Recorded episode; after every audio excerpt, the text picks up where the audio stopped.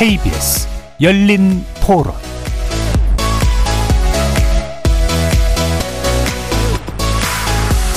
안녕하십니까. KBS 열린 토론 정준희입니다.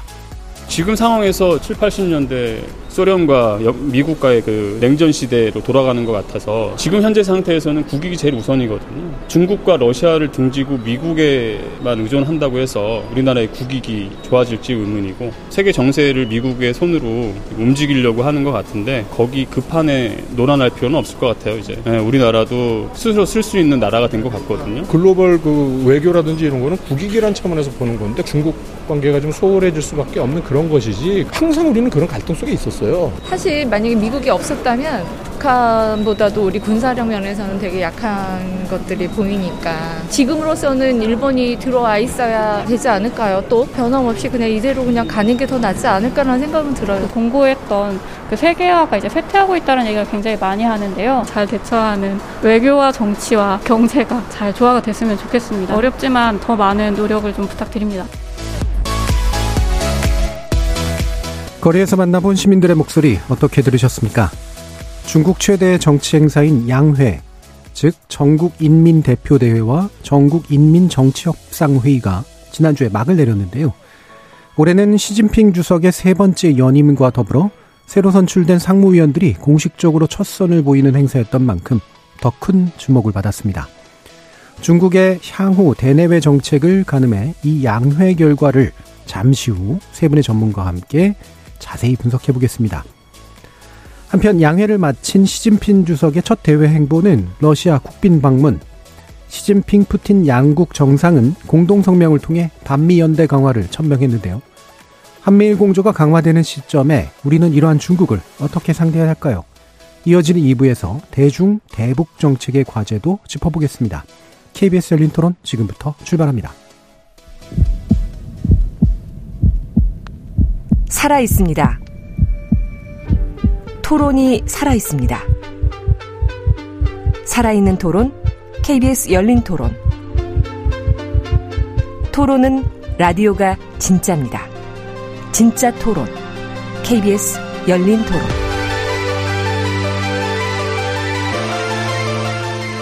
오늘 토론 함께 해주실 세 분의 전문가 소개해 드리겠습니다. 강준영 한국외대 국제지역대학원 교수 나오셨습니다. 안녕하세요. 박원권 이화여대 북한학과 교수 함께 하셨습니다. 네, 안녕하십니까. 주재우 경희대 중국어학부 교수 자리해 주셨습니다. 네, 안녕하세요. 문자로 참여하실 분은 샵 9730으로 의견 남겨주시면 됩니다. 단문은 50원, 장문은 100원의 정보 이용료가 붙습니다. KBS 모바일 콩과 유튜브를 통해서도 무료로 참여하실 수 있습니다. 시민 논객 여러분의 뜨거운 참여 기다리겠습니다. 자, 이번에 어, 시진핑 주석 3연임에 성공했고요. 어, 점점 점점 1인 지도 체제에 훨씬 더 가까워진 그런 형태인 건 명확해 보이는데 어, 뭐 다소 까다로운 질문일 수도 있겠습니다만 이른바 시진핑 체제라는 게 지금까지 등장했던 중국의 여타 체제들에 비교해서 확연한 특징을 가지고 있는 어떤 게 있다. 그리고 체제라고 실제로 부를 만하다 이렇게 보시는지 한번 말씀을 들어보도록 하겠습니다. 강준영 교수님 맞춰주실까요? 네. 그 말씀하신 대로 중국은 당이 통치하는 네. 국가잖아요. 그래서 당이 정부를 영도하고 어, 또 정치를 대신하고 음. 어, 소위 당이 군사력을 지휘한다. 이, 런 시스템을 갖고 있었는데 네. 시진핑 체제가 지난 19차 당대회 그러니까 5년 전, 지금부터 6년 전이죠. 6년 전 때 이미 그런 그림을 그려놨고 그게 이번에 이제 본격적으로 구현이 됐다. 그래서 네. 시진핑 1인을 핵심으로 하는 어, 완벽한 지도부가 형식상으로는 갖춰진 거죠. 음. 그래서 우리가 어, 그 이전에 뭐 어떤 집단 지도 체제의 형식이라든가 네네. 이런 것들을 완전히 벗어버리고 어, 시진핑 자신의 색깔로 완전히 채웠다는 점에서 시 핵심화 음. 뭐 이런 이제 표현이 가능할 것 음. 같고요. 음. 어, 또 하나는 이 핵심화와 더불어서 당 중심으로 정치를 확고하게 끌고 가겠다는 뭐 당이 강해지고 정이 약해졌다 이런 표현을 쓰는데 저는 당정 일체화를 더 강조한 거다. 이거는 마루동식이 있었던 거예요. 당 네. 영도 음. 일원화. 음.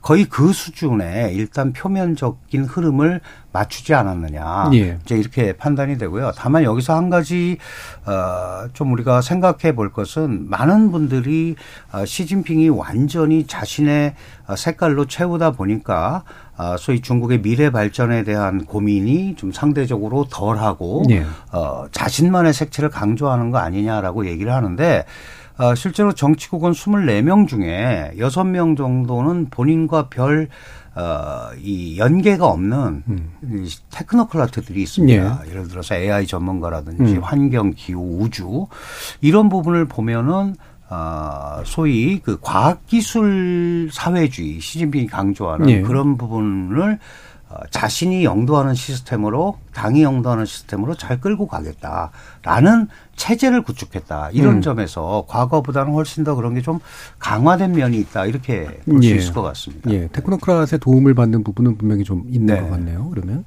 그러면 이제 뭐 짧은 다시 질문입니다만 이른바 덩샤오핑이나 기존의 마우처뚝이나 요 정도에 준하는 어떤 지도 체제라고 좀 보시나요? 어, 제가 볼 때는 덩샤오핑 음. 지도 체제보다는 정치적으로 훨씬 더 음. 확고한 지위를 갖췄다고 음. 봐야죠. 왜냐하면 어, 덩샤오핑 같은 경우는 이제 마오쩌둥의 개인 독재의 폐해를 많이 음. 경험했기 때문에 그래서 어 소위 나누어 통치하는 소위 분관 통치라고 합니다. 예. 그러니까 그 특정 분야에 대해서 최종 책임자를 이제 상무위원들이 막는 시, 맞는 시스템을 구축을 해놨었는데 그거보다는 훨씬 더 음. 어좀 강한 음. 그런 색채를 가지고 있다. 그래서 어, 뭐, 등소평을 넘어서는, 음. 그러니까 원래는 마오쩌둥, 덩샤오핑, 시진핑 이렇게 네. 3분 체제로 음. 가는 그런 흐름을 가다가 실제로는 모택동과 시진핑 이런 고, 개념으로 음. 얘기할 만큼 오히려 권력적으로는 예. 좀그 표면적으로는 틀을 음. 갖추지 않았나 이렇게 판단이 됩니다. 예. 네. 또 박원근 교수님 말씀 주시죠. 저는 그 중국의 최근의 변화를 보면 물론 아직은 뭐 이게 이제 시진핑의 완전히 유일 영도 체제라고 보기는 어, 어렵다고 생각합니다만 네. 이게 점차 북한 체제와 비슷한 유사성을 보이고 있다라고 음. 생각합니다. 사회주의 체제의 기본은 당 국가 체제죠. 네. 뭐 당이 당연히 국가를 통치하고 있다라는 건데 그 기본 체제에서 벗어난 북한의 체제는 당 위에 사실은 수령이라는 네. 유일 영도가 있지 않습니까? 그 중국 같은 경우에도 당 국가 체제를 얘기를 하고는 있습니다만 시진핑 수석 주석이 이 당 위에서 쓰는 모습들이 계속 보인다라는 네. 거죠. 음. 몇 가지 이전 같은 경우에는 어쨌든 당과 내각을 책임지는 주석과 총리의 임무가 분담이 됐고 어떻게 보면 수평적인 입장이었는데 음. 지금 보면은 뭐 당연히 어, 주석이 위에 있고 총리가 자기가 데리고 있던 사람을 네. 시키는 그런 모습들을 보인다. 물론 아직은 완벽하게 완성이 되지는 않았지만 그런 방향으로 간다라는 것 자체는 상당히 좀 우려되는 모습이고요. 음. 뭐 오늘 자세하게 얘기할 시간은 없겠습니다만 베트남도 좀 예. 그런 모습들을 예. 보이고 있거든요. 그렇다면 어, 세계에 남아있는 이 아시아 지역의 사회주의를 표방하는 세 국가가 점차적으로 하나의 그 어, 지도자 중심의 국가 체제로 예. 변화가고 있다라는 것은 상당히 우려가 된다라고 생각합니다. 예. 이게 이제 뭐 우려함과 동시에 또 약간 납득이 잘 안 되는 게 이게 국가 규모가 엄청나게 커지면 음. 그 방향으로 못 갈 것 같은데 오히려 왜 이렇게 가는 현상들이 나타나는가 네. 궁금하네요. 네, 그와 더, 예. 더불어서 이제 그좀 첨언을 하자면은 이제 예.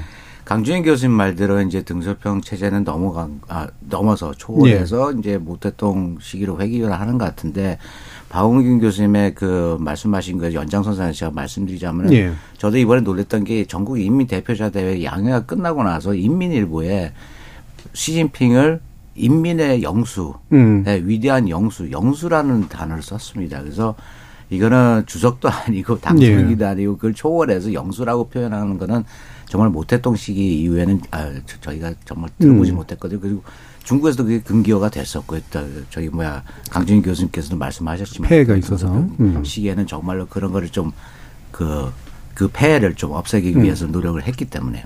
음. 네. 자 그러면 어뭐 일단은 이제 전반적으로 보면 확실히 어, 과거 회기적 인 측면 물론 이제 뭐 반드시 옛날로 돌아가는 것만은 아니라는 말씀 주시긴 하셨습니다만 아 그런 모습들이 나타나고 있는데 그리고 나서 이제 처음 한 일이 이제 바로 어 러시아에 방문해서 푸틴 대통령과 정상회담을 하고 돈독한 관계를 굉장히 강조하는 그런 모습이었습니다. 아무래도 뭐 양자 간의 필요성이 있어서 이런 만남이 이루어졌을 텐데요. 강 교수님 이분 말씀 주시죠. 네, 그 사실은 작년에 10월에 20차 당대표 대회가 있었고요. 그리고 나서 바로 어, G20 회의에 어, 시진핑이 나타났죠. 예. 그러면서 이제 적극적 외교 행보를 보이기 시작합니다. 그때 우리 한중 정상회담도 비록 25분간의 짧은 시간이었지만 만날 수 있었고요. 어, 요번에 이 러시아 방문 이거는 뭐 잘 아시다시피 그 이후에도 계속 줄어들지 않는 어, 미국의 대중 압박 예. 그리고 미국의 118기 하원이 아, 메카시라는 사람이 올라오면서 어, 하원 의장이 되면서 특별위원회를 만들고 음.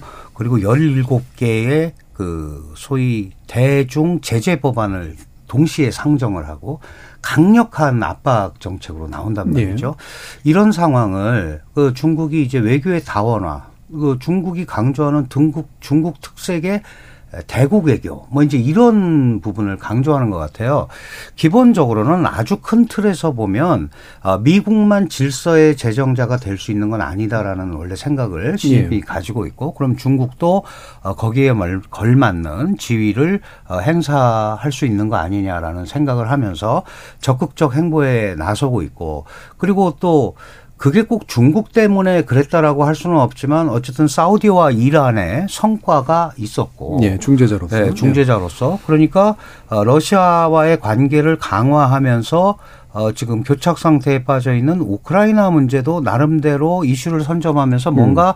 해결을 하는 역할을 할 수 있다라는 이미지 음. 제고 뭐 이런 데는 분명히 의미가 있다. 예. 그렇게 해서 이렇게 적극적으로 나가는 거고 국내적으로는 시진핑이 3년임에 성공을 하고 어, 또 이렇게 그 안정적인 표면적으로는 음. 안정적인 시스템을 구축할 수 있었던 가장 큰 이유는 나를 밀어달라는 주장을 한 거거든요. 내가 있어야 대미항전을 계속할 수 네, 네, 있고 내가 있어야 지속 가능한 발전을 통해서 2050년에 세계 최강의 국가가 될 수 있다. 음. 이거를 받았기 때문에 그거에 대해서 상대적으로 어 미국에 걸맞는 미국과 어깨를 나란히 할 수 있는 외교력을 보여야 되는데 다른 나라들이 없잖아요. 네. 그러니까 어, 마침 그 미국으로부터 같이 공격을 당하고 있는 러시아와의 연대 강화 이 부분을 더 강조하면서 국제 무대로 이 외교의 다원화 차원에서 나온 게 아닌가 예. 이렇게 생각을 해볼 수 예. 있을 것 그러니까 같습니다. 대외 전략으로는 네. 이른바 이제 중국 특색의 대국적 외교의 네. 모습을 보이는 거고 대내적으로는 바로 미국과 대립할 수 있는 유일한 지도자다 이런 모습을 강조하는 거고 박원국 교수님. 근데 이번에 음. 타이밍을 보면 그 얼마 전에 그 국제 사법 재판소가 네. 푸틴을 전쟁 범죄 혐의로 체포 영장을 네. 발부한 네. 거지 않습니까? ICC 국제 사법 재판소는 국제 규약과 법의 의미가 있죠. 근데 그렇게 해서 범죄자로 그 지명이 된 푸틴을 바로 만나러 갔다라는 것에 저는 뭐 큰 의미가 있어 보입니다. 그러면 결국은 기존의 국제 질서에 대해서 시진핑의 중국은 그것을 존중할 생각이 없다라는 명백한 메시지가 발신됐다라고 생각이 네. 되고요. 공동 성명이 뭐 보면 제목이 이렇게 돼 있습니다. 중러 신시대 전면적 전략 협력 동반자 관계 심화에 관한 공동 성명. 음. 이뭐이 뭐 타이틀만 보더라도 과연 중국과 러시아가 무엇을 하고 있는지가 네. 판단이 되고 크게 세 가지로 구성이 돼 있더라고요. 첫 번째는 결국 중국과 러시아가 만난 이유가 거기서 나오는데 음. 각각 우크라이나와 대만에 대해서 네, 네. 중러가 각자가 얘기했던 것들에 대해서 다시 한번 확인을 하는 작업이 있고요. 두 번째는 뭐 중국이 우크라이나 사태의 전쟁을 중재한다 해서 지난번에 12개 항이 나왔는데 그것을 어, 반복을 한 것 같습니다. 네. 뭐 자세한 내용은 나오지 음. 않았고 공동성명에 간단하게 얘기됐는데 그 정도였고 이제 세 번째가 중요한데 저는 이 부분이 제일 뭐 사실은 어려운 뭐 경제적인 파트를 얘기를 합니다. 음. 그러면서 러시아의 중국의 러시아는 중국의 석유 공급을 공급을 늘릴 준비가 돼 있다라고 얘기를 하고 있고 그리고 중국은 러시아 석유 제품을 많이 사고 특히 디지털 경제 분야에서 협력을 확대할 것이다. 예. 어, 우리가 알다시피 러시아가 많은 사람들의 예상을 깨고 작년에 경제가 그렇게 나쁘지 않았어요. 네. 마이너스 0.5% 정도밖에 후퇴를 안 했거든요. 음. 거기에 가장 큰 공헌을 한 국가는 결국 인도와 중국입니다. 네.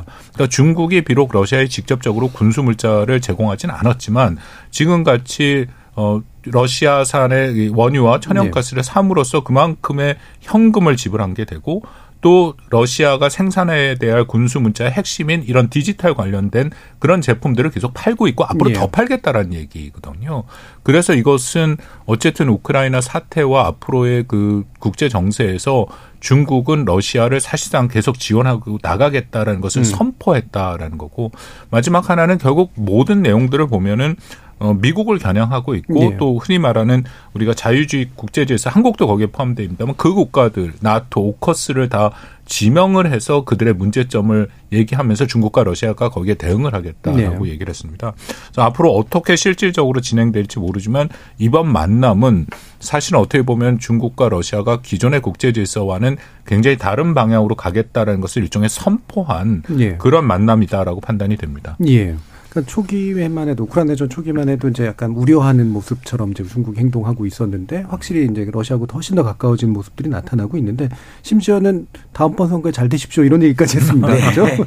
되게 이례적인데 추정 네. 교수님 어떻게 보십니까? 네, 그건 정말 음. 이례적이고요. 네. 저도 어저께 뉴스를 보고 깜짝 놀랐는데요. 어저께 푸틴과의 정상회담 내용 그 보도 뭐 보도 기사 기사를 보게 되면 거기서 이제 푸틴이 이제 시진핑 주석한테 아, 이번에 음. 사면임을 축하한다. 네. 그때 화답으로 시진핑 주석이 푸틴 당신도 내년에 선거해서 네. 꼭 성공하시라. 음. 그 그게 또 공동 성명에도 이번에 또 또 그 내용이 또 담겨 있고요. 예. 그래서 어좀 저도 좀 놀랐는데 이게 정말 이례적인 게 정말로 그, 어 이게 헌법상 이제 다들 이제 재선까지만 다들 중국하고 러시아가 정말 규정했었거든요. 예. 근데 그거를 이제 그 수정한 게 개정한 게 음. 본인 당사자들 둘이거든요. 예, 예. 예. 근데 이제 아무래도 그 연합성 공동성명에도 나왔지만서도 중국도 이제 2037년 최소한 2037년까지 이제 자기네들이 사회주의 단계 이제 1차 완성을 해야 되는 그런 국가적인 목표가 있고요. 그다음에 이번 공동성명에서도 이제 그 시진핑이 지적했듯이 어, 러시아가 어, 국정 목표인 2030년까지 국가 발전 목표를 달성하기를 원한다. 거기에 대해서 적극적으로 지지한다. 예. 그 성공을 기원하면서 거기에 이제 그 푸틴이 다시 이제 다시 이제 선출돼서 음. 이걸 이제 잘 마무리해달라 이런 의미로 볼 수가 있겠습니다. 예. 네. 그러면 뭐 뒤에서 더 구체적인 얘기들을 나누긴 할 네. 텐데 요거는 잘 짧게만 뭐 예상하시는 거니까 전 좀 약간 이른 예상이긴 합니다만 실제로 시 주석이 사연임 가능한가? 꿈도 꾸고 있을까? 어, 이게 여러 가지 물론 변수들이 있겠습니다만 이 부분은 박원근 교수님 먼저 얘기해 주시면 좋을 것 같습니다. 뭐 두 분의 중국 전문가를 두시고 저한테 먼저 물어보시는지 사면입을 그 시진핑이 결정하고 이게 상당히 사실 무리수가 예. 더 되는 거지 않습니까? 어쨌든 중국이 그간의 등샤오핑 이후에 집단 지도 체제를 끌고 왔던 것은 사실이고 그래서 약간 그 뭐 제도화된 사실상 제도화된 10년의 규정이 있었는데 그걸 깼기 때문에 사연님도 저는 충분히 가능하다라고 생각을 합니다. 예, 예. 모범법 답안 들으시고 난데 수정하실까봐 제가 먼저 한번 여쭤봤는데 주 교수님도 말씀 주시죠. 예, 저도 그, 그, 그 가능성이 상당히 높다고 보고요. 예. 아까 제가 이제 2037년에 그 정정하겠습니다. 2035년인데 그 음. 지난 당대회에서 당대회 보고 이제 나왔습니다. 그래서 2035년도까지 사회주의 현대화 이제 기, 기초 완성을 하는데 아, 시진핑이 사연임을 하게 되면 이제 2033년까지입니다. 네. 예, 그래서 그 언저리까지 가기 때문에 그런 이제 국정 목표에 따라서 어, 중국 공산당도 음. 시진핑이 이제 사연임 하는데 지지를 할 것 같습니다. 예. 충분히 가능성이 높다고 예. 다들 보시는 것 같아요. 네. 교수님. 그 제도적인 보안 장치를 다 해놓은 거거든요. 예. 그 지금 주 교수님 지적하신 대로 2050년에 세계적 국가가 되는 중간 단계가 2035년이고 시진핑이 1953년생입니다. 그러니까 어, 그때가 돼봐야 82세란 말이죠. 음. 그러니까 이제 나이는 뭐 요새 하는 말로 숫자에 불과하다. 예. 그렇다면 내가 음. 잘 이끌고만 가면 할 수 있는 것 아니에요. 철저하게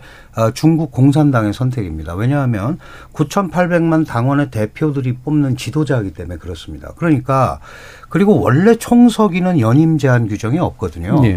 그리고 국가 주석을 총서기가 해야 이게 당과 정이 같이 간다고 생각을 하기 때문에 국가주석 연임 제한을 폐지를 2018년에 한 겁니다. 그렇다면 적어도 한 번 더 할 거라고 생각을 한 거고요. 음. 그리고 이번 20차 당대회 때 후계자로 보이는 사람을 지명하지 않았다. 그렇다면은 후계자를 예를 들어서 좀 젊은 사람을 지명을 하려면 21차 당대회에 가서 할 수밖에 없고 예. 21차 당대회에서 지명돼서 키워진 사람은 22차 그러니까 앞으로 10년 있다가 음. 이제 중계 지도자가 되는 거기 때문에 그렇다면 지금 2연임, 3연임 했으니까 적어도 4연임을 하는 음. 그림은 그려놨다 이렇게 예. 볼수 있고요. 한 가지 이제 중국에서 제일 걱정되는 거는 이게 어 당에서 뽑은 사람이니까 당에 의해서도 언제든지 내려올 수 있는 겁니다. 음. 사실은 우리가 관례적으로 뭐 아, 장저민이 10년 했고 후진타오가 음. 10년 했다고 그러는데 그 전에도 호야오방도 10년 시키려고 그랬고 음. 저우즈양도 조자양도 10년 시키려고 그랬는데 했는데? 낙마를 한 거거든요. 그러니까 제가 여기서 강조드리고 싶은 거는 시진핑은 영원하게 갈 수도 있지만 아닐 수도 있고 그러나 음. 중국이 더 강조하는 거는 공산당 정권이 망하면 안 되는 예. 거예요. 그러니까 음. 경제적 실책이라든가 음. 이런 실책이 나온다면은 어, 시진핑도 어쩔 수 없이 내려올 수밖에 없는 거거든요. 예. 그러면 그런 상황에서 대미 관계 안정적 관리 세계적 국가로의 성장이 담보된다면 말 그대로 나뉘는 숫자에 불과할 수도 있다. 예. 그렇다면 얼마든지 2035년 사회주의 기본 현대화 기본 완성기까지는 갈 수 있지 않겠느냐. 예. 그러나 뭐 그 경제 발전이나 음. 이런 부분이 해결이 안 되면 어, 그것도 전혀 보장은 할 수가 없는 거예요. 예. 그러니까 제도적으로는 확보가 됐다. 예. 이렇게 판단합니다. 그리고 이제 경제적 성과 그리고 이제 대, 그 대외적 성과 이 두 가지가 아마 키가 될 것 같은데 최근에 이제 경, 중국 경제가 그래서 별로 좋지 않다라는 얘기들이 좀 많이 나와서요. 어, 여기에서 좀 급한 마음도 혹시라도 있는가 싶기도 한데 어느 정도라고 평가를 하시는지 주 교수님 좀 말씀 주실까요? 네, 지금 올해 경제 성장이라든지 한5% 전후로 이제 예측을 예. 하고 있습니다. 근데 이제 이것이 이제 정말로 지금 세계가 지구촌이 이제 불확실성의 시대에 접어들다 보니까는 이것도 굉장히 보수적으로 이제 잡았다는 예. 이제 수치라고 이제 그렇게도 음. 평가를 하고 있는데요. 지금 이 발표가 나고 나서 이제 세계 이제 주요 금융기관에서 보게 되면은 5%도 좀 너무 너무 많이 잡은 거 아니냐. 음. 우리도 지금 계속해서 하향 조정이 되, 음. 되고 있는데 지금 주요 그 금융 전문기관에서도 보게 되면은 지금 4%대도 얘기가 나오고 있고요. 그래서 불확실성 불확실성 시대에 특히 이제 미국이 정말 중국에 대해서 이렇게 견제와 압박 정책이 효과를 보게 되면은 어 상당히 어려 곧곧 어렵지 않겠나. 음. 예, 예. 그렇게들 음. 이제 많이 보고 있는 것 같습니다. 예. 박원근 교수님. 예. 뭐 굉장히 다양한 그 전망들이 나오더라고요. 예. 뭐 5%라고 얘기를 했는데 저도 굉장히 보수적으로 잡았다 얘기를 하는데 음. 왜냐하면 중국이 제로 코로나에서 위드 코로나로 굉장히 빨리 움직였고 네. 그래서 어쨌든 올 한 해는 다시금 이 내수, 내수 시장이 활성화되면서 무역도 음, 당연히 더 많이 늘어날 가능성은 있다라고 생각이 돼서 일부에서는 오히려 5% 이상으로 갈 가능성도 있다. 물론 주 교수님 말씀대로 이게 불확실성의 시대이기 때문에 과연 어떻게 될 것이냐가 문제라고 생각이 되고요. 근데 여기서 결, 관건은 결국 미중 관계가 상당히 영향을 줄 네. 것이다라는 것은 분명한데 어, 미국이 중국의 그 경제를 어, 억제하고 그렇게 견제하는 것은 분명하지만 특히 모든 것을 다 하고 있는 것은 아니지 음. 않습니까? 음. 첨단 산업 분야에 뭐 우리 말하는 반도체라든지 기술 표준을 만드는 그쪽에 집중을 하고 있기 때문에 과연 그것은 좀 장기적으로 나타나는 거지 단기적으로 중국 경제에 악영향을 줄 것인가에 대해서는 조금 의구심이 네. 되는 부분이 있다라고 음. 생각이 되고요. 저는 아까 강 교수님 말씀하신 것처럼 시진핑의 사연임이라는 것의 가장 핵심 중의 핵심은 과연 내부적인 정당성을 정말 어떻게 확보하느냐. 음. 라는 것이라고 생각이 되거든요. 이게 어떻게 보면 중국과 또 북한과의 차이기도 음. 합니다. 북한의 네. 내부적인 정당성을 음. 확보를 못 하더라도 그 체제는 가는 거지만 음. 중국은 시진핑이 아무런 제도적으로 자료를 마련했다 하더라도 여전히 내부적인 정당성, 그건 결국은 경제 문제랑 음. 연결되는 거고. 네. 근데 거기에 또 하나 우려는 제가 아까 중국과 북한이 비슷해지는 모습이 있다라고 말씀을 드린 게 국가가 어려워지면은 이것을 어떤 정당성을 위해서 긍정적인 방향으로 풀어가는 것이 아니라 외부의 위협을 갖고 오는 민족주의를 동원하는 그런 예. 모습들이 많이 보이거든요. 음. 특히 중국은 이 타이완 문제가 걸려 있기 때문에 만약에 시진핑이 국내 정치적으로도 많은 공경에 처하게 된다면은 이게 북한식으로 외부의 긴장을 조성하는 그리고 다시 중화주의를 민족주의를 내세우는 그런 방향으로 갈 가능성도 완전히 배제할 수 없다. 굉장히 이거는 안 좋은 시나리오가 예. 되겠죠. 지금 경제가 중국 경제가 이렇게 전망이 밝진 않은 건 물론 코로나 문제도 있고 미국의 압박도 있지만 또 구조적인 성장 한계에 부딪혔다 뭐 이런 식의 분석도 있던데 어떻게 그렇습니다. 보시나요? 뭐 예. 일단 일국의 경제를 구성하고 있는 음. 시스템은 무역, 투자, 예. 소비 이렇게 보통 이제 얘기를 하잖아요. 근데 중국이 지금 global value chain에 매우 중요한 포션을 차지하고 있기 때문에 아, 미국의 소위 대중 경제 압박이 심하게 와도 어, 외부에서 생각하는 것보다는 지금까지는 잘 버텼어요. 음. 앞으로 어떨까는 이제 또 별개의 문제지만 투자도 중국이 비록 그 제로 코로나 정책하면서 돈을 엄청나게 많이 썼지만 인프라 투자를 당분간은 이끌 힘은 있어요. 근데 결국은 외부 경제 영향력 영향을 최소화하면서 자체적으로 경제가 돌아가려면 내수 시장이 활성화가 돼야 되는데 네. 지금 이 내수 시장 부분에 대해서 중국 경제가 또는 경제 정책이 국민들한테 어그 신뢰를 못 주고 있는 거예요. 음. 그러니까 돈이 있어도 돈을 쓰지를 않는 거죠. 이걸 갖고 있어 보자. 대출금 갚는 게 더 낫겠다.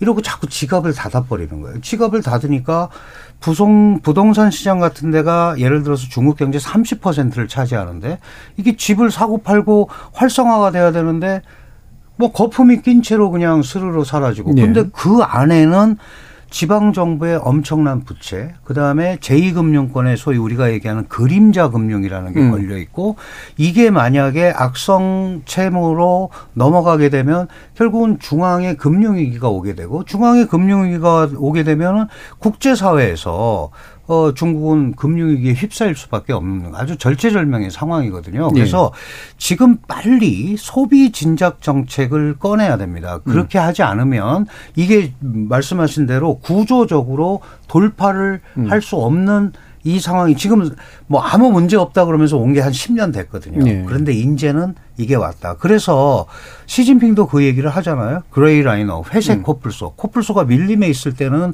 괜찮았는데 음. 이제 저 뭐 지방 부채라든가 이런 게 현실화되면 이게 큰 문제가 되기 때문에 현실화 되지 되게 하지 않기 위해서 이 부분을 해결해야 된다. 이거를 굉장히 강조하고 있는데 지금 박 교수님 말씀하신 대로 그 해결하는 방법을 경제적으로 풀거나 이래야 되는데 약간 강압적 방식으로 예. 또는 어 지금 미국이 우리를 압박해서 그러니까 우리가 이걸 똘똘 뭉쳐서 일단 넘어가야 된다. 이게 자꾸 정치적 민족주의 음. 뭐 이런 쪽으로 이거가 흘러가게 되는 경향들이 보이 보인단 말이죠. 이런 거는 실질적인 경제 회복에 크게 도움이 되지 않는다는 거를 네. 중국에서도 잘 알고 있습니다. 그러니까 이런 부분을 어떻게 조정하느냐. 이게 잘 안 되면 중국 경제가 본 그 중국에서 생각하는 것만큼 회생이 빨리 되기가 쉽지 않을 거다 이런 네. 생각을 해볼 수가 있죠. 음, 네. 그럼 또 한 가지인 바로 이제 미국의 압박의 문제 이 부분을 또 한번 짚어보면 좋을 것 같은데요. 박원공 교수님 판단하시기에 미국의 현재까지 압박 정책 이 좀꽤 효과적이었다고 보십니까? 미국의 압박 정책이 그렇게 효과적이라고 보이지는 않습니다. 예. 그러니까 나름대로 바이든 행정부가 등장해서 고민을 했던 게 이전에 트럼프 행정부는 너무 거칠게 몰아붙였고 또 특히 자국 우선주의, 특히 동맹에 대해서 비용 편의적으로 얘기를 했기 때문에 예. 동맹 세력을 규합하기가 어려웠죠. 그러니까 미국이 중국을 상대하는데 미국 혼자서는 상대가 안 됩니다. 당연히 뭐 자유주의적 국제 질서를 그 공유하는 동맹국과 힘을 합쳐야 돼서 바이든 행정부가 일단 동맹을 규합하는 데는 일정 수준 수준 어, 성공을 했는데 다만 그 대중 반중 전선에 모두 같이 나올 것인가에 대해서는 굉장히 어려움이 있죠. 예. 먼저 한국 우리만 하더라도 여전히 우리는 경제적인 문제에 중국에 대한 비중이 크고 음. 특히 북한의 핵 문제 해결이라든지 한반도 평화를 위해서는 중국의 협력이 절대적으로 필요하다라는 거지 않습니까? 그래서 물론 뭐 미국과의 정책 정치적인 정합성을 훨씬 윤석열 정부는 높이고는 있지만 네. 그렇다고 네. 노골적으로 중국을 견제할 수는 없는 것이고 그 이후에 미국이 만들어낸 이제 소규모 다자 협의체라고 불리는 거에 대표적인 게 이제 IPF, IPEF라는 게 음. 있지 않습니까? 근데 그거조차도 처음에는 이게 새로운 표준을 좀 협력해서 중국을 배제해서 만든다 했는데 결국 아세안 국가들이 들어가 버리니까 그것에 사실상 그런 뭐 어떤 목표가 굉장히 많이 훼손됐고요. 특히 여러분들도 잘 아시는 쿼드 같은 경우에는 네. 인도가 거기에 대해서 미국과 지금 협력을 안 하고 특히 우크라이나 사 전쟁에서 러시아와에 굉장히 도움을 주고 있는 이런 상황이라서 전체적으로 그런 반중 전선에 음.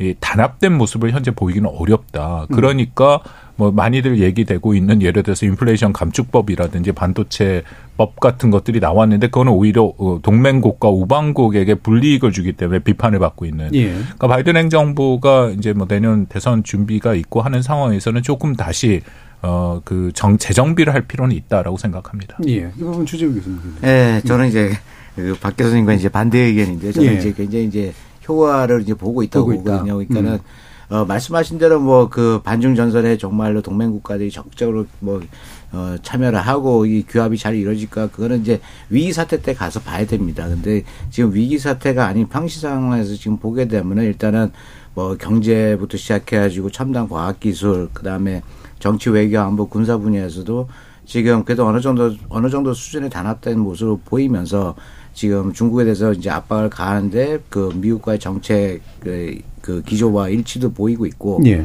그렇기 때문에 일단 뭐 뭐뭐 이게 뭐 실체화되고 구체화되지는 않았지만서도 이그뭐 글로벌 그 글로벌 공급망 재편 같은 경우도 보게 되면은 일단 밑그림은 그려져 있거든요. 근데 그 밑그림에서 이제 중국이 아, 압박을 느끼는 것 같습니다. 그래서 저는 그 리딩을 어디서 하냐면은 시진핑이 나와서 뭐 하는 연설부터 시작해서 예. 정상회담부터 음. 보, 게 되면은 그 압박을 좀 느끼고 있는 것 같아요. 그리고 우리한테도 정말로 협력을 계속해서 갈구하는 모습을 음. 보면서 어, 시진핑이가 이제 정말로 이거는 좀 압박을 느끼고 있구나. 예. 그렇기 때문에 미국과도 이제 협력과 협력 그 다음에 동맹국과도 이제 협력을 갈구를 하는데 지금 우리는 이제 그쪽에 이제 그 이미 의지를 이제 확정을 했고요. 음. 예, 모든 나라들이 그렇고 그다음에 이제 동맹국들이 또 이번 기회를 통해 가지고 지금 동맹국들은 이걸 이제 황금의 시기로 보고 있거든요. 그러니까 자기네들이 어느 정도 소다자 협의체에서도 예. 어, 미국과 어느 정도 동등하고 대등한 위치에서 어, 자기네들이 오히려 국익을 더 확대하고 그다음에 이제 새로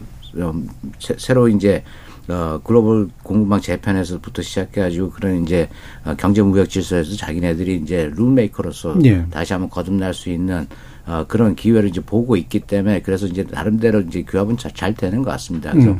거기서 이제 어, 중국이 좀 압박을 느끼고 있고 군사 안보 같은 분야에서는 정말로 음. 어, 지금 뭐 오커스 뭐 쿼드 말씀하시지만 인도도 인도 question mark지만서도 그 만약에 이제 예. 뭐 인도가 그렇게 어 탈출을 한다고 그러면 이제 거기에 이제 대, 대안으로서 이제 또 대한민국이 또 될 수가 있고요. 예. 그렇기 때문에 미국에서는 이제 또 여러 여러 여러 가지 카드가 있는 것 같습니다. 그래서 예. 예.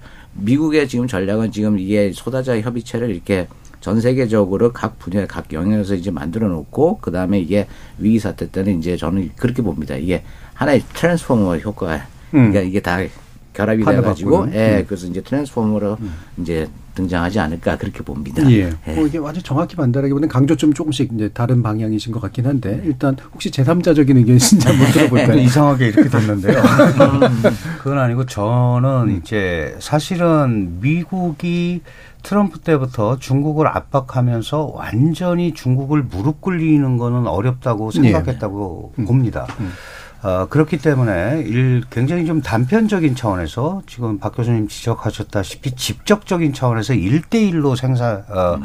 상대하는 걸 선호를 했었죠. 예. 바이든은 사실 50년 상원의원 경력에 그 오바마 행정부 때 8년간 어, 실제로 대중 문제를 직접 부통령으로서 어, 컨트롤했던 사람이고 키신저 이후에 감히 최고의 중국 전문가다 이렇게 얘기할 수도 있는 사람이에요. 네. 그러니까 어, 이 사람은 바이든 대통령은 다자적 차원에서 동맹을 규합해서 이렇게 접근을 하는 거죠. 음. 그런데 모든 거를 다 완전히 중국을 무릎 꿇리는 건 어렵다는 거를 저 그 바이든 행정부도 알고 있다고 생각해요. 네, 네. 그래서 어 첨단 기술, 뭐 인권, 음. 자유 이런 걸 가지고 얘기를 하기 때문에 완전한 디커플링을 시도하는 건 아니다. 네, 네. 그런 차원에서 본다면 일정 부분의 효과는 분명히 거두고 있는데 음. 이게 이제 그 소위 우리가 요즘은 이제 한국 기업들도 바이든 리스크를 얘기하잖아요. 네. 이게 과연 시장 경제를 주창하는 어 뭐 세계적 시장국 어, 경제의 선도 국가라고 얘기하는 미국이 할 행동이냐 음. 여기에 대해서도 상당히 많은 음. 반감이 있단 말이죠. 그렇다면은 미국이 예, 그런 부분도 정말 자신들이 어, 이끌고 가는 어 그런 그 미국이 세계를 리드하는 국가로서의 뭔가를 주려면 그런 것도 일정 부분 수정이 불가피한 거고 네. 그렇기 때문에 그런 의미에서 이제 한국 같이 한국이 뭐 그 새우 고래 싸움에 새우등 터진다고 그러는데 새우는 아니잖아요. 네. 그러니까 조금 더 어, 그런 부분을 좀 사안별로 봐서 접근을 한다면 저는 공간이 분명히 있다고 생각합니다. 네. 그런 의미에서 미국의 대중 압박 이거는 절반 정도는 성공을 한 거다. 그런데 네. 그 이후에 얼마나 어떻게 더 할 건지에 대해서는 그게 혼자 하는 게 어렵기 때문에 그 부분은 여전히 question mark가 있다. 이렇게 말씀드리고 싶습니다. 예. 뭐. 그, 그, 미국 음. 부분이 좀 어려운 게 미국이 굉장히 어려운 상황에 있는 것은 분명합니다. 예. 그러니까 상대적 쇠퇴를 경험하고 있고 어, 특히 내부의 문제가 심각한 거죠. 그 음. 경제적 양극화와 민주주의 기능 이상을 봤기 때문에 바이든 행정부는 미국이 국제사회에서의 그런 역할이 쇠퇴해가는 원인을 그 미, 미국 내부에서 찾았거든요. 그래서 일차적으로 중산층을 살려야 미국 민주주의가 기능을 회복한다라고 생각해서 중산층을 위한 대외 네, 정책이라는 네, 네. 것을 시작을 음. 했습니다. 이제 그것으로 나타나는 것이 뭐 인플레이션 감축법이나 그렇게 사실상 음. 뭐 일부에서는 트럼프의 자국 우선주의와 뭐가, 뭐가 다르냐라는 다르냐. 얘기가 음. 나올 정도인데 목표는 다르죠. 근데 음. 과연 그것이 무너져 있는 미국의 일종의 사회적 합의, 그러니까 중산층 의 삶을 미국민들한테 보장해 주면서 미국의 워싱턴의 엘리트층이 국제주의를 끌어갈 수 있는 그 예. 합의가 무너진 것을 복원할 수 있느냐. 이거는 이제 간단한 문제는 아니고 음. 시간이 걸리는 상황이고 이제 그런 상황에서 외형적으로 나타나는 대외 정책, 대중관계에도 좀 혼란이 있는 것은 분명해 보입니다. 예. 뭐, 어, 미국이 이제 어느 정도까지, 어, 목표로 해서 어, 중국을 또 어느 정도까지 효과적으로 제압했느냐 이 부분은 조금씩은 강조 좀 다르시긴 하지만 그래도 이건 좀 남겨진 문제들이 좀 더 큰 것 같다라는 그런 생각이 좀 들고요.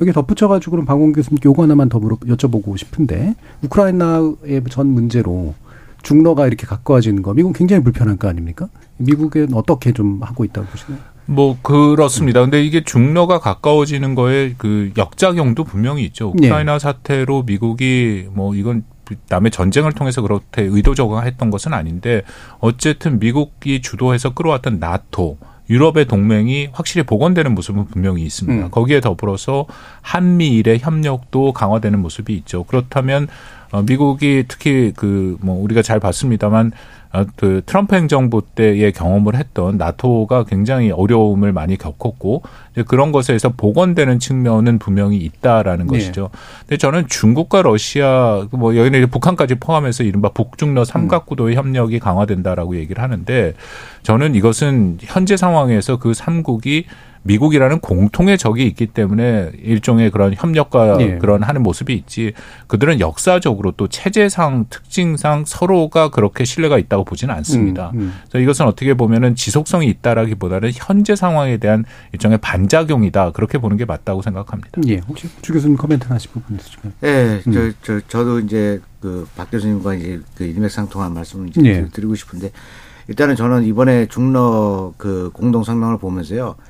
정말로 이렇게 중국하고 러시아 간에 이렇게 제일 강한 음. 예. 유대 예, 그렇죠. 음. 그 그리고 논조의 음. 그 공동 성명은 처음 봤습니다. 네. 정말로 어 지금 세계가 당면하고 있는 문제, 그다음에 영역 분야에 대해서 조목조목 따지면서 아예 미국을 노골적으로 비판을 하고 미국을 원색적으로 음. 비판을 했기 때문에 미국에서 굉장히 심기가 불편할 겁니다. 예, 그래서 그 그런 분야에서 이제 저는 그 그런 맥락에서 이제 저는 이거 그 아 미국의 그 와싱턴의 반응이 이제 내일 좀 궁금하고요. 네. 예, 그다음에 이제 그 북중러 관련해서도 아예 지금 그 이번 공동 성명문에서 나왔다시피 어 북한을 아예 두 나라가 그냥 애워싸겠다고 그렇게 나왔더라고요. 음. 그래서 어 북한의 합리적인 우려를 저, 저 미국의 네. 실질적인 행동으로 정말로 이거는 응대를 해야 되고 그 다음에 이제 하나 흥미로운 거는 어, 과거 이제 북한 비핵화 문제 관련해 가지고 중국하고 러시아가 중국 러시아가 먼저 이걸 제창을 했죠. 음. 어, 주창을 했죠. 아, 쌍중단하고 쌍계병행이었는데 이제 그걸 2017년도에 이제 중국이 재포장을 했던 거고요. 근데 이번 공동성명에서 쌍중단을 뺐더라고요. 음. 쌍계병행만 이제 언급한 게 어차피 북한도 계속해서 음. 미사일 시험하고 그다음에 이제 뭐 잠재적으로는 뭐 핵실험도 있을 수 있으니까는 일단 자기네들의 유엔에서 이제 입장을 이제 포석을 한 것 같고요. 그다음에 이제 올해 들어와 가지고 정말로 한미 연합 군사 훈련이 계속해서 지속되고 있기 때문에 거기에 이제 응대하는 차원에서도 이제 아무래도 북한은 이제 음. 예, 대변하는 것 같습니다. 예, 예. 알겠습니다. 자, 이 북한 관련 문제 그리고 대만 관련 문제 이어지는 2부에서 좀 시작하면서 다시 한번 또 좀 짚어보면 좋을 것 같고요. 1부에서 최근에 이제 중국과 러시아가 좀 가까워지고 있는 부분에 대해서 그리고 중국의 시진핑 체제가 과연 어떤 지향들을 가지고 나가고 있는가 짚어봤습니다. 어, 청취자들이 보내주신 문자가 몇 가지가 있어가지고 한번 들어보고 가겠습니다. 정희진 문자 캐스터. 네, 지금까지 여러분이 보내주신 문자들 소개합니다. 2081님, 미국과 중국 사이에서 너무 욕심을 부리다 보면 우리나라는 어려운 형세에 처하게 됩니다. 정부의 노력이 정말 절실한 시기이니만큼 한순간에 실기라도 나와서는 정말 금품이 될 것입니다. 아무쪼록 정부가 외교에 있어선 신중에 신중을 기해주길 바랍니다. 유튜브 청취자 정혜원님, 시진핑 주석, 등소평, 모택동을 넘어서는 지도자가 될 수 있지 않을까요? 7606님, 최악의 시나리오이긴 하지만 만일 북한의 계속된 미사일 도발에 미국이 무력으로 대응하고 이후 중국까지 개입한다면 한반도는 우크라이나처럼 전쟁의 화마에 휩싸이게 될 겁니다. 그런 점에서 중국과 등지는 것은 일본과 등지는 것보다 우리에게 더 큰 손해라고 생각됩니다. 이런 우리의 입장을 미국에게 잘 설득해서 중국과의 관계 악화는 끝끝내 막아야 합니다라고 해주셨고요. 김종우님, 공산당 지배의 정당성은 경제 성장에 있습니다. 그런 점에서 경제 실패는 중국 공산당의 붕괴로 이어지지 않을까 싶습니다. 라고 보내주셨네요. 네, KBS 열린 토론. 이 시간은 영상으로도 생중계하고 있습니다. 유튜브에 들어가셔서 KBS 일라디오 또는 KBS 열린 토론을 검색하시면 방송에 참여하실 수 있습니다. 방송을 듣고 계신 여러분이 시민 노객입니다. 계속해서 청취자 여러분들의 날카로운 시선과 의견 보내주세요. 지금까지 문자캐스터 정희진이었습니다. 토론이 세상을 바꿀 수는 없습니다. 하지만 토론 없이 바꿀 수 있는 세상은 어디에도 없습니다.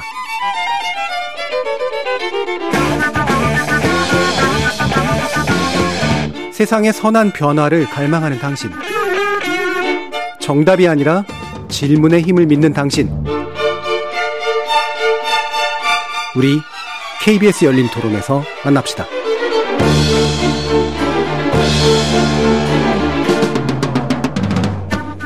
KBS 열린 토론 2부 박원권 이하여대 북한학과 교수, 주재우 경희대 중국어학부 교수, 강준영 한국외대 국제지역대학원 교수 이렇게 세 분과 함께 미중 갈등 시대에 우리 정부가 해야 할 외교 정책 방향에 대해서 2부에서 논의해 볼 텐데요.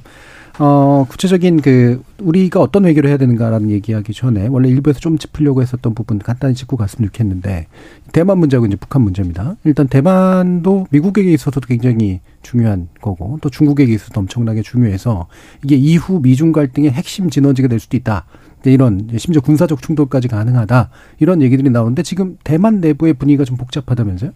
그 항상 그렇죠. 예. 왜냐하면 예. 양안 관계가 이제 우리가 중국과 대만 관계를 얘기하는데 플레이어가 여러 예. 있습니다. 이제 중국 공산당은 기본적으로 어, 대만이 하나의 중국 원칙에 의해서 통일이 돼야 되고 그 음. 방식은 일국양제 방식이다. 네. 음. 이걸 계속 강조하고 있는 거고요. 민진당 현재 차잉원 총통의 소속당인 민진당은 대만의 독자성을 강조합니다. 네. 그리고 이 뭐 마오쩌둥한테 패해서 1949년에 국민당 정부가 이제 음. 패주해서 넘어왔잖아요. 그리고 중화민국을 유지하고 있다고 생각하는 네. 국민당 정부가 50년을 통치하다가 이제 2000년에 음. 아, 권력을 민진당한테 넘기는데 여기는 어쨌든 중국과 안정적으로 지내면서 경제 음. 발전을 통해야 된다. 이제 이런 얘기를 네. 하는 거란 말이에요. 그럼 이제 이런 차원에서 어, 요 세 가지 삼각관계를 적절하게 이용하는 게 또 바로 미국입니다. 그게 예. 이제 우리가 미국의 전략적 모호성이라고 그러죠. 음. 하나의 중국 원칙을 인정한다고 하면서도 실질적으로는 대만의 존재를 또 인정을 해야 되는. 음. 그래서 하나의 중국, 하나의 대만 정책이다. 이렇게 얘기를 한단 말이에요. 네. 그러니까 이런 것들이 복합적으로 얽혀 있는데 중국 입장에서는 어쨌든 92년도에 중국은 하나다라는 정책 그 공식적으로 합의를 한 게 바로 어, 구이 컨센서스라는 거예요. 음. 하나의 중국 원칙에 합의한 거. 이 하나의 중국 원칙에 합의한 국민당이 자신들의 미래 정책을 펼치는데 훨씬 좋은 거죠. 예. 그러니까 민진당보다는 국민당이 상대하기가 훨씬 좋은 거고 민진당은 미국을 등에 업고 미국이 우리를 물론 국민당도 그런 생각이 있습니다. 미국이 우리를 포기하지 않을 거다. 음. 이런 생각이 있는데 특히 차이원 정부 들어서 트럼프의 지지 그 다음에 어 바이든의 또 이 대만 안보에 대한 지지가 강화되면서 미국을 등에 업고 중국과 나름대로 적대하는 분위기가 강해진단 말이죠. 결국은 이제 이런 차원이기 때문에 중국의 입장에서는 그래도 국민당이 하는 게 훨씬 낫다라고 음. 생각을 하는 거고 예. 어, 대만의 일부 정치 세력들은 우리가 중국하고 별 관계가 없는 데다 애초부터 그리고 이미 독립돼서 생활하지 않느냐. 특히 차이원이 하는 말이 있습니다. 음. 우리가 청나라 지배도 받았고 어? 국민당 지배도 받았는데 중화인민공화국한테 지배받은 적이 언제 있냐. 음. 그런데 왜 자꾸 우리가 중화인민공화국의 영토의 일부분이라고 얘기하느냐. 예. 이제 이렇게 얘기한단 말이죠. 그래서 이런 부분에 대해서는 대만 내부에서도 여러 가지 시각이 있을 수 있는데 어쨌든 민진당과 국민당 누구 어디를 지지하든 접합점이 하나 있습니다. 그게 바로 현상 유지입니다. 예. 조사를 해보면 68% 70% 정도가 현상 유지라는데 일단 방점을 두고 있거든요. 예. 그게 영원한 현상 유지인지 아니면 통일을 지향하는 현상 유지인지는 차이가 있지만 그래서 지금 대만은 기본적으로 현상 유지에 방점을 찍고 있다. 그럼 현상 유지에 찍고 있으니까 뭐 중국으로부터의 공격이라든가 군사 충돌이라든가 이런 부분은 무조건 피해야 되는 음. 그런 대명제가 되는 거죠. 예. 이걸 둘러싸고 어, 중국의 압박에 대해서 늘 고민을 하고 있는 데가 어, 대만이다 이렇게 보면 될 것 같고요. 중국도 이번 그 전인대나 작년에 20차 당대에서는 굉장히 강경했는데 이번 전국인민대표대회에서는 어, 대만에 대해서 원론적인 얘기를 했어요. 그럼 네. 왜 그러냐 하면 작년 11월 말에 대만의 지방선거에서 국민당이 압승을 했습니다. 그러니까 분위기 자체가 약간 시진핑도 한숨 덜은 거죠. 음. 그런데 이게 또 대선에서는 어떻게 될지 몰라요. 음. 근데 지금 국민당 후보가 적당한 후보가 없고 어, 지금 부통령인 라이칭더 그 어, 이, 이 사람이 다음 이제 민진당 후보로 나올 가능성이 있다. 예. 이 대중적 인기가 꽤 높습니다. 그러니까 지금은 뭐 여러 가지 설이 있지만 민진당이 조금 더 나은 거 아닌가 이렇게 얘기하는 사람도 있어요. 음. 그러니까 마잉지오가 중국을 방문하고 어, 국민당 부주석이 방문하는 이유는 막 방문하는데 중국이 만나지는 이유는 국민당을 뽑아라는 부원의 예. 그 지원이죠. 예. 그렇게 볼 수 있을 것 예. 같습니다. 예. 네. 저희가 원래 보통 여론조사 인용할 때는 그 수치를 구체적으로 밝히는데요. 이거는 대만 대상 여론조사니까 아마 안 밝혀도 될 것 같고요. 네, 네. 예. 어, 혹시 대만 이야기를 약간 더 길게 하긴 좀 어려울 것 같아서 혹시 두 분 중에 뭐 짧게라도 보충하실 부분 있으시면 말씀 주시고. 음. 뭐 굳이 그렇지 않고. 1월 달 총통선거가 예. 있기 때문에 네. 어쨌든 중국에서는 국민당이 되는 것을 바라죠. 지금 말씀하신 여론 조사를 보면 대만 민주문화교육재단이 지난 1일 실시한 조사인데요. 대만인의 61.1%가 예. 미국, 중국 모두와 잘 지내야 한다라는 음. 거고 22.8%만 친미 반중 입장이었다. 음. 그러니까 명확한 후보가 없더라도 어쨌든 국민당이 지난번 우리 교수님 말씀하신 것처럼 지방선거에도 승리를 했고 특히 중국이 거기에 대해서 굉장히 그 여러 가지 제도를 뭐 이런 조치들을 하고 있다라는 것 그런 면에서 내년 1월이 중요하다. 그 차이잉원 총통 이게 복잡한 문제가 하나 걸렸는데 케빈 매카시 미국 하원 의장이 예, 뭐 대만을 가겠다라고 계속 얘기를 했는데 이게 뭐 들리는 얘기하면 차이잉원은 좀 이제 오지 말라고 얘기를 했다는 거지 예. 않습니까? 예. 이게 계속 지난번 낸시 펠로시가 와서 음. 워낙 긴장이 고조됐기 때문에 그 본인이 오히려 음. 케빈 매카시의 지역구인 캘리포니아에 들렸다가 이제 남미로 가는 음. 일정을 잡겠다 그렇게 얘기를 해서 진행 중인 것 같은데 어쨌든 뭐 대만 타이완 입장에서도 중국과의 그런 극단적인 갈등은 원치 않은 것은 분명해 보입니다. 예.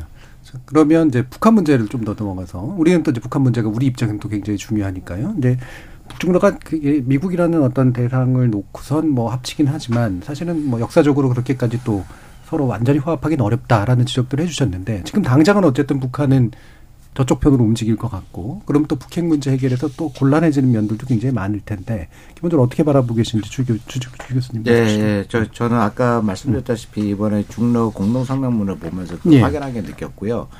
어 그래서 공동 성명문에서 이제 그 중국하고 러시아가 이제 합의한 것도 미국하고 미국이 이제 적극적으로 나와야 된다. 미국이 북한에 대해서 이제 어, 존중을 하고 대화를 해야 된다.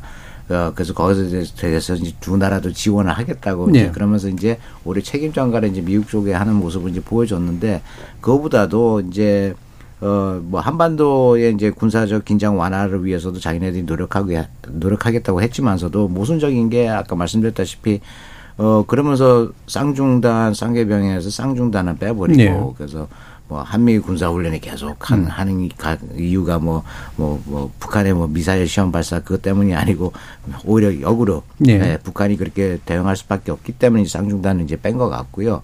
그러면서 이제 그 아까 말씀드렸다시피 어 북한의 합리적인 우려를 미국이 정말로 실질적인 진정 어린 음. 행동으로 이제 응대 아뭐 응답하라 음. 이렇게 나왔으니까는 어 저는 거기에 대해서 이제 일단 두 나라가 일단 미국이 그럴 의사가 없는 것을 알기 때문에 유엔 안보리에서도 이런 문제가 이제 제기가 되면 자기네들은 어, 거둘 수 없는 그런 입장을 표명을 한 것 같습니다. 예, 그래서 예.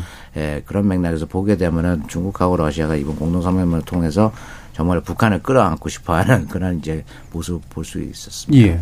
예. 북한 같은 경우에 지금 도발 계속 하고 있고요. 네. 물론 이제 핵 실험이라든가 이런 것들은 생각만큼 이렇게 뭐 진행은 안 되고 있는 것 같은데 과연 어디까지 이렇게 할 수 있나도 궁금하기도 합니다. 이과공 교수님. 뭐 북한은 작년과 올해가 지금 양상이 많이 다릅니다. 네. 사실 작년에 역대 최대 70여 차례의 음. 미사일 발사를 했었죠. 근데 작년에는 나타나는 특징이 두 가지가 있는데 하나는 이 자신들의 도발이 한국과 미국을 특정했다고 얘기를 하지 않습니다. 음. 그러니까 2021년 8차 당대에서 자신들이 만들었던 국방개혁 발전 5개년 계획에 따라서 자위권 차원에서 계속 그 발전을 시킨다라고 얘기를 했고 그리고 심지어는 뭐 발표 안 할 때도 많고 도발한 이후에 그리고 내부에 알린 것도 굉장히 제한됩니다. 네. 근데 올해 같은 경우에는 작년과 똑같은 수준의 지금 그렇게 뭐 질주를 하고 있는데 내세운 명분은 지난달 17일 외무성 대변인 담화 19일 김여정 담화를 통해서 명백하게 한국과 미국을 특정했고요. 그리고 압도적으로 건건 사사, 사사 건건 대응을 하겠다라고 얘기를 하면서 지금까지 그 모습을 보여주고 있다는 네. 것이죠. 또 하나의 특징은 작년과는 다르게 올해는 실시간으로 자신의 도발을 뭐 김정은이 김주혜까지 데리고 나오면서 계속해서 모든 도발을 북한 주민들한테 알리고 음. 있다. 이게 같은 현상인데 다른 그런 대처의 명분을 갖고 있다라는 것은 역시 역시 북한이 현재 그 내부 상황이 안 좋다라는 거죠. 8기 6차 연말 전원회의 그리고 한달좀 지나서 했던 7차 전원회의에서 사실상 식량과 경제가 어렵다라는 것을 인정한 상황이다라고 음. 판단이 됩니다. 그렇다면은 북한의 입장에서는 그런 내부의 어려움을 늘 외부의 위협 그러니까 우리가 흔히 피포위 의식, 포위당했다라고 얘기를 하지 않습니까? 그것을 고취해서 내부 단합을 끌어가는 이제 그 모습들이 보이는데요.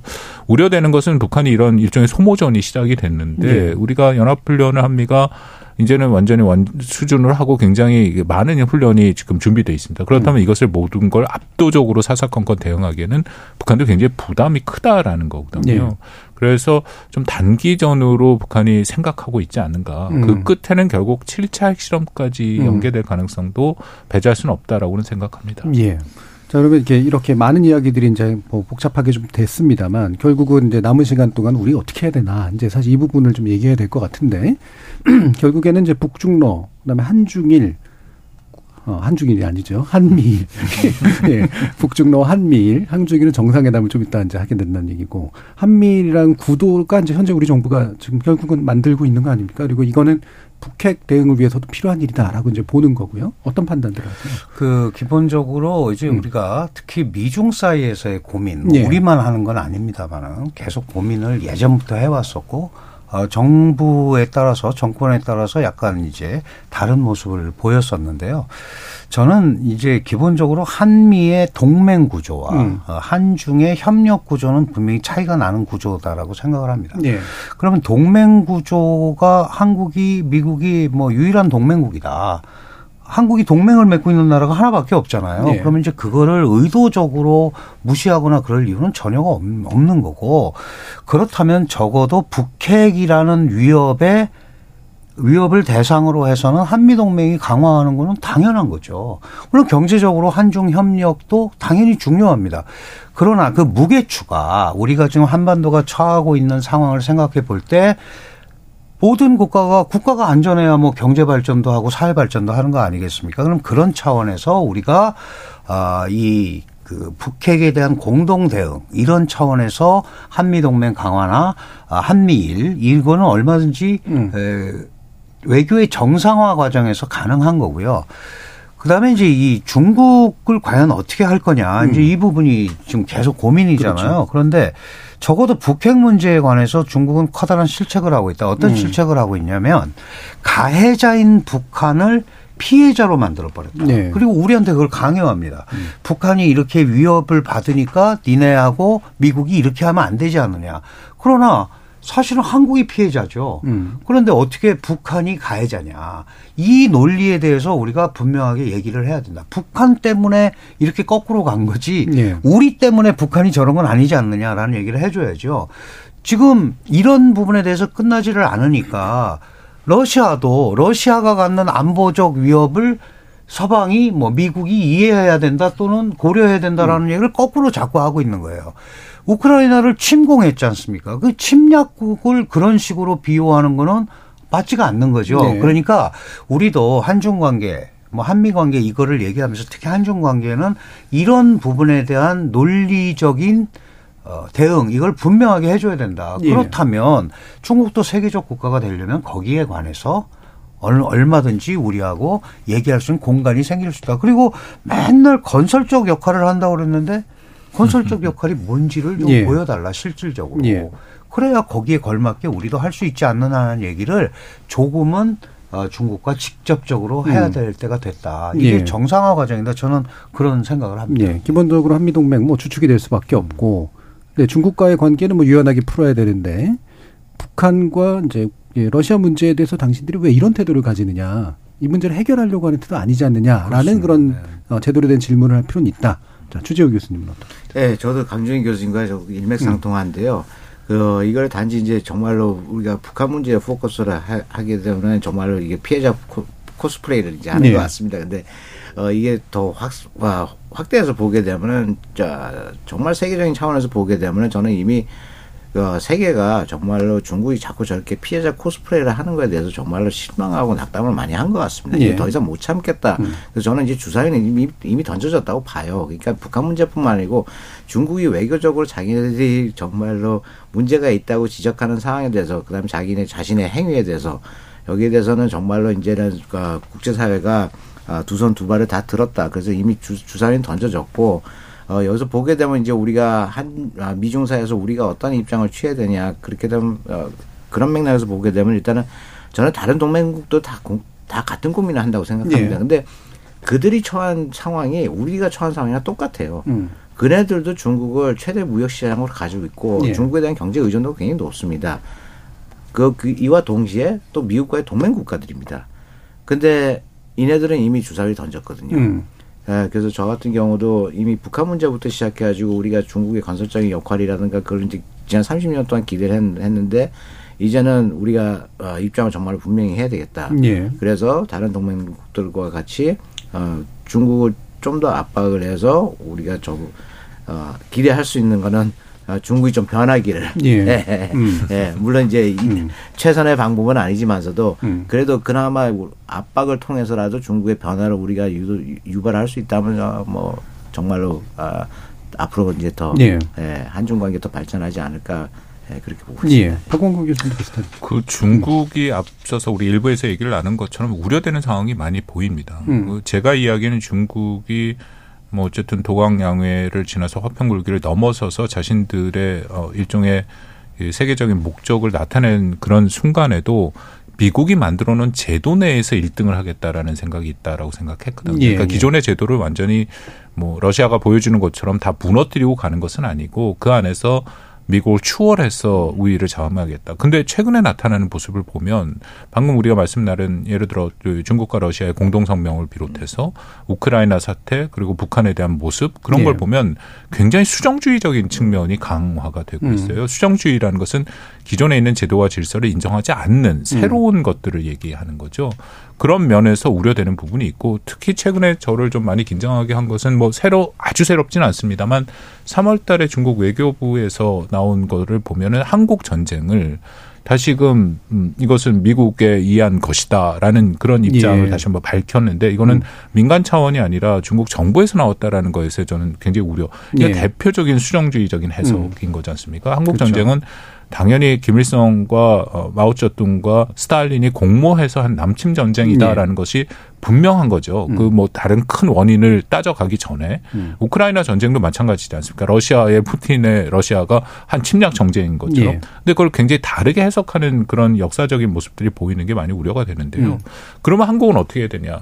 저도 주재호 교수님 말씀에 동의를 합니다. 그렇다고 우리가 공멸을 할 수 있는 것은 전혀 아니고 음. 그리고 공존만으로도 과연 우리가 할 수 있는가 음. 좀 이상적일지 모르지만 결국 공진을 해야 된다라는 예. 생각이 들거든요. 음.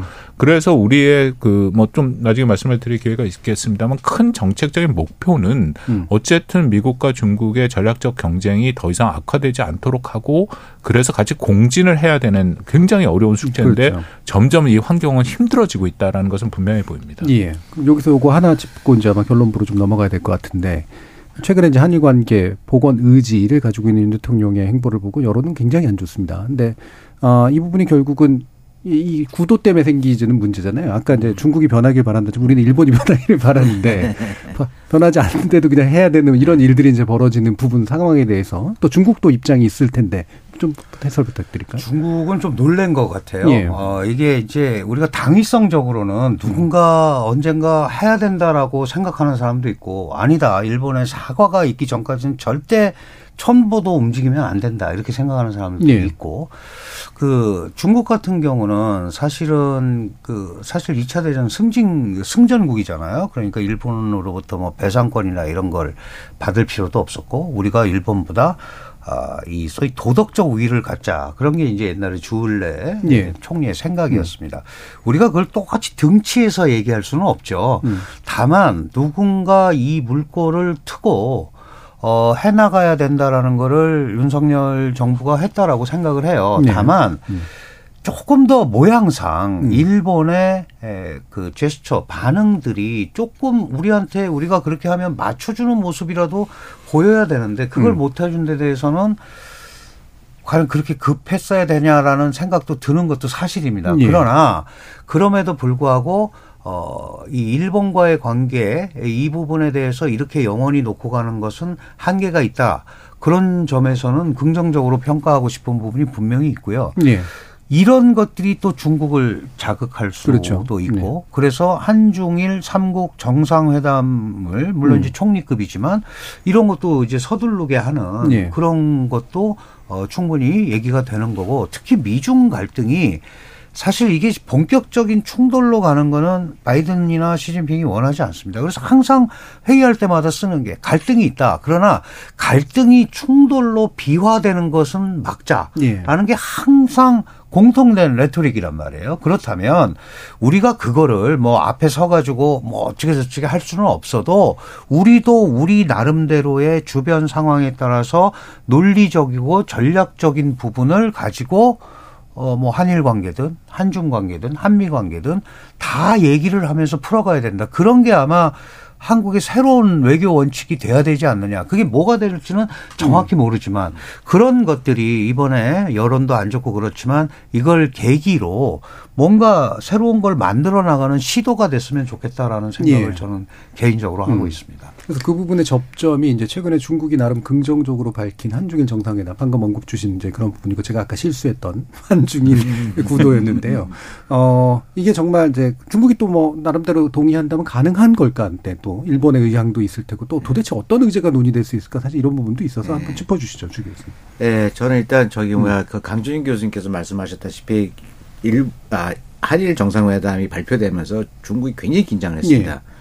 근데 결과를 놓고 보니까는 안돼 한숨을 쉽니다. 음. 예. 이윤 정부가 우리 국민의 반발에도 불구하고 이게 진행을 했고 결과를 얻어내지 못했고 그다음 에 국민의 반발은 더 커졌고 예. 거기서 이제 안도의 한숨을 이제 쉰 거죠. 예. 예. 예. 예. 그러면서 예. 윤 정부의 설명을 들어보니까는 어 자꾸 뭐를 인용하고 뭐를 이제 자꾸 뭐 음. 갖다 비유를 하는데 이게 이제 그 어, 넌센스죠. 그러다 네. 보니까 이제 안돼 한숨을 쉬는데 어 이제 한중일 관련해서도 보게 되면 이제 어 이번에 한일 정상회담이 중국이 긴장했다가 안돼 한숨을 쉴 수 있을 정도로 그렇게 자기네가 우려할 상황이 아니다 보니까는 예. 적극적으로 밀고 나올 것 같습니다. 음. 거기다 이제 한국이 이번에 이제 개최국이 되는데요. 어 저는 이제 그게 한일 정상회담의 어 후폭풍이 있을 거라고 하기보다는 네. 지금 중국하고 일본이 올해 들어와서 음. 정말로 교류를 많이 하고 있습니다. 네, 네. 네. 지금 정상들 간의 교류만 없었죠.